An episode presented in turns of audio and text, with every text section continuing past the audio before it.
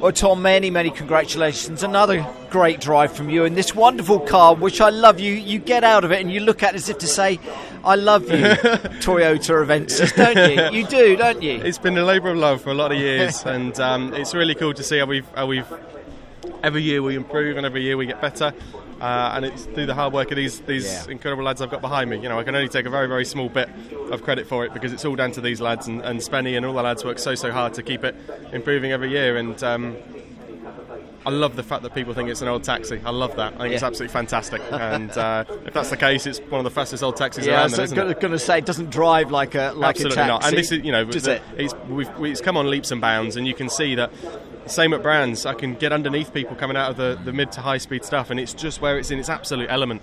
The, the balance that we've got through the high speed and even the, the entry into the slow speed is, is absolutely phenomenal. So, uh, the Speedworks lads have, have put one hell of a car in for me, as they do every single time I go out. And taking that race walk from P13, wasn't it? That must have been fun. Yeah, absolutely. And, and if truth be told, I had my aspirations just to try and stay inside the top 12 more than anything else, just to give ourselves a chance of a reverse draw grid. So I didn't really think we'd have a chance at getting through to take a win, but when you know when the opportunity comes, you, you've got to grab them. Um, you don't know how many more you're going to get, so you've got to take them they're there. I say you took race two here last year, didn't you? Yeah, so you did yeah. exactly what you did last year. But just to say, the team yourself, the way you've managed this weekend, not a great start yesterday, FP1, FP2, difficult qualifying, but you knew what you needed to do to try to get the best out of this weekend. This might be a bit more than you did expect in race two, but the way you've managed the weekend, you and the team, shows how you just are approaching this whole championship, I think, is the best way to approach a- it. Absolutely. And I, I actually spoke to a mind coach in, in, in between Brands and Donington,